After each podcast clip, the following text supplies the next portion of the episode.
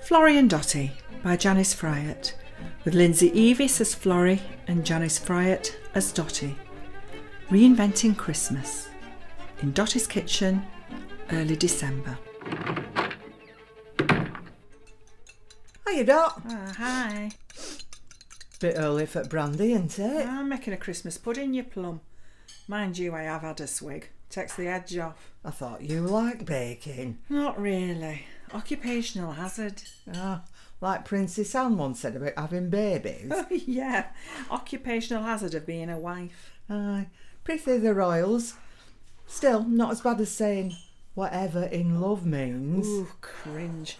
Poor Diana. And poor Charles too, unsuited. What a shame. Bet neither of 'em had to make a Christmas pudding, though. Oh, neither do you. What's wrong with Morrison's? I do you favour Waitrose these days. Neither. I don't even like Christmas pudding. It's Bill that does. But I must admit it tastes better homemade. Mad. Yeah, I'm all for an easy life these days. Aunt Bess's Yorkshire puds. Sacrilege! and turkey crown from M&S. There's posh. Less mess in your Well, kitchen. you can shut the door on the mess. Oh, not if you've got an open plan set up like Emma Roy's has. You end up eating among the pots and pans.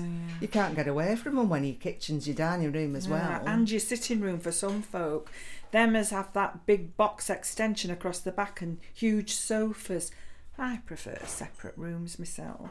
you like separate beds. All right, Flo. Not always.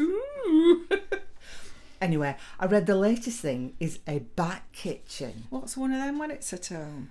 It's a small kitchen off your main kitchen where you do all dirty work like peeling spuds and carving meat. You mean like what we used to call a kitchen? I suppose so. Makes me laugh. Like reinventing the wheel. A kitchen you can shut the door on. Who'd have thought it? Ha ha ha. Well, it's a thing, you know. I read about it while I were in the dentist in one of those glossy magazines about posh houses. Ha ha ha. In the old days it was called a scullery. But speaking of old stuff posing as new, you've just reminded me. I've seen adverts for people putting ropes in your hair to get a natural curl. Ropes? Well, not ropes exactly. Softer fabric, silky like. They call them heatless curlers. Oh, yeah. Arella uses a dressing gown belt, wraps her hair around it, and then nicks my belt to do it to the side. Yeah, well, you can actually buy special ones now. It's a right racket. My nan used to talk about putting her hair in rags to get ringlets. There's not new. Reinventing the wheel. Mm, I must get our Ellie some of those eatless curlers for Christmas.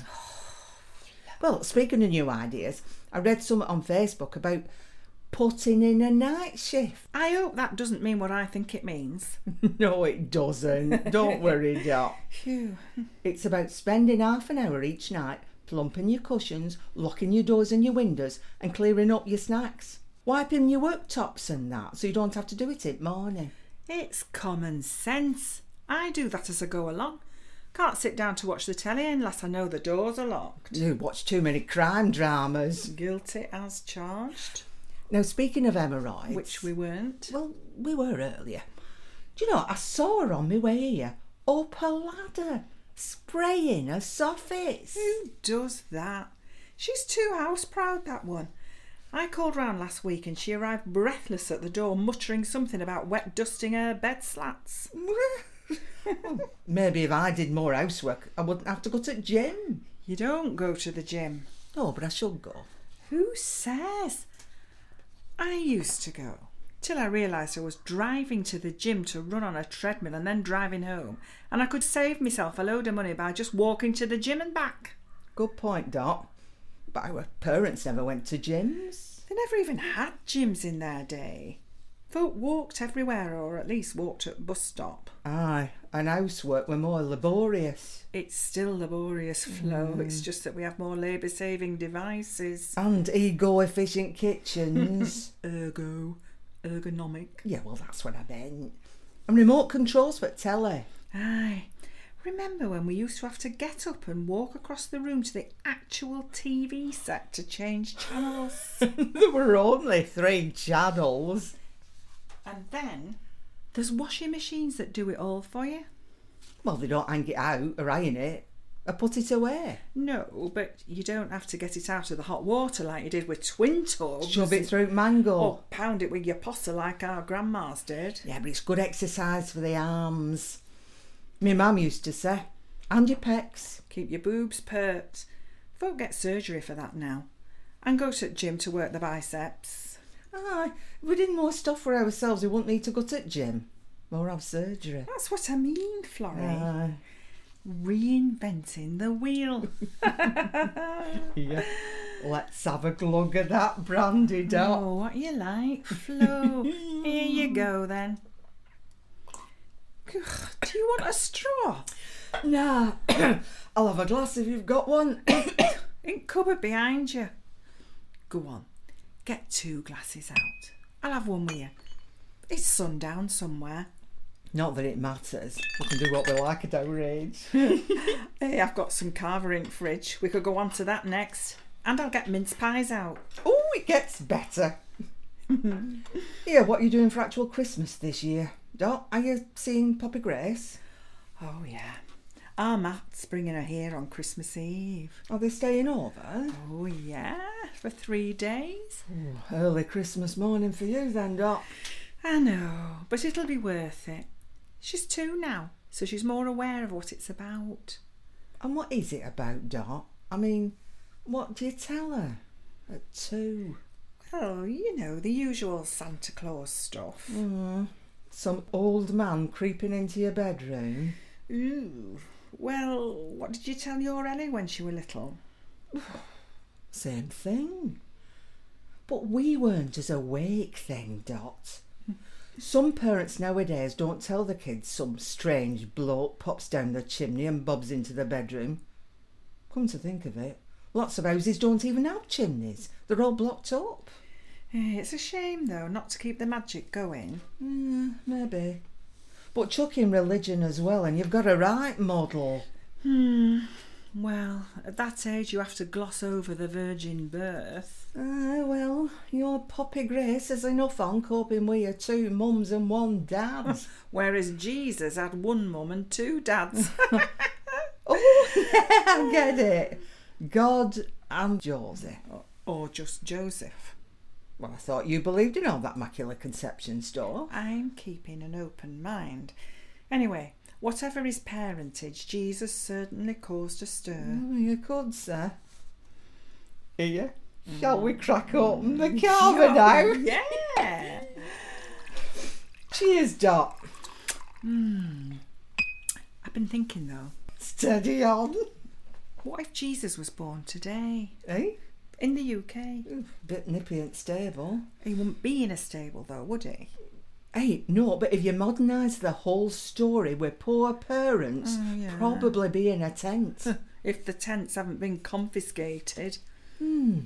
homeless shelter then. If they could find one. Yeah. Or if he was a refugee. I mean, he was a refugee. At least they were away from home because of that census. Had to rely on the kindness of strangers. Well, people can be kind, Dot, even these Mm, days. Yeah. I mean, the food bank gets a lot of support, but people aren't always kind to people that they see as different, like different colour or. Mm. Or refugees. Or those desperate folk in the small Oh, boats. yeah. I mean, they are fleeing from persecution, most of 'em of them, or, or some sort of danger. and, and Mary and Joseph were running away from that bad king that wanted to kill the babies. Mm. Herod, yeah. Well, that's why they had to flee to Egypt to save Jesus from certain death. Do you know, it's quite a dark story, really, when you go into it. Mm. Probably not one for Poppy Grace. Yeah. I can't help thinking if it happened now in the UK, it wouldn't be so much a flight to Egypt as a flight to Rwanda. It wouldn't, though, thanks to the Serene Court. Supreme Ah, Court. That's the one. So, what are you and Mick doing this year? Is your Ellie coming home? She is with a new girlfriend. Girlfriend? She had a boyfriend last year. Yeah, well, she's gender fluent now. Is that even a thing? Well, I think so. Young people seem to have more options than we did. Isn't it just indecisive? Well, I did ask. We didn't go down too well, to tell you the truth. And she said, Well, we're all free to love whoever we want. You don't have to be dictated by gender. yeah, well. mm. Hey, I read about a woman who married her house. I wouldn't marry me house. Well, not unless it got an extension. How would you divorce your house? I mean, you'd still want to live in it, or would you? you could trade up. Oh, you mean like Trump did and Rod Stewart, you know, younger model. I'd want a bigger model. Are we talking about men or houses? Both. Eh, what do you hope Santa's put in your stocking this year, Flo? Uh, I suppose it would sound naff to say world peace. Mm, peace and goodwill. However, Willis. Whoever he is and wherever he is, I'll drink to that.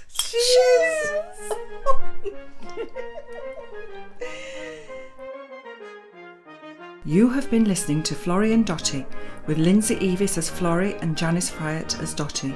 Written by Janice Fryatt, edited and produced by John Fryatt, and dedicated to Carolyn Steele. A Spinny Audio production.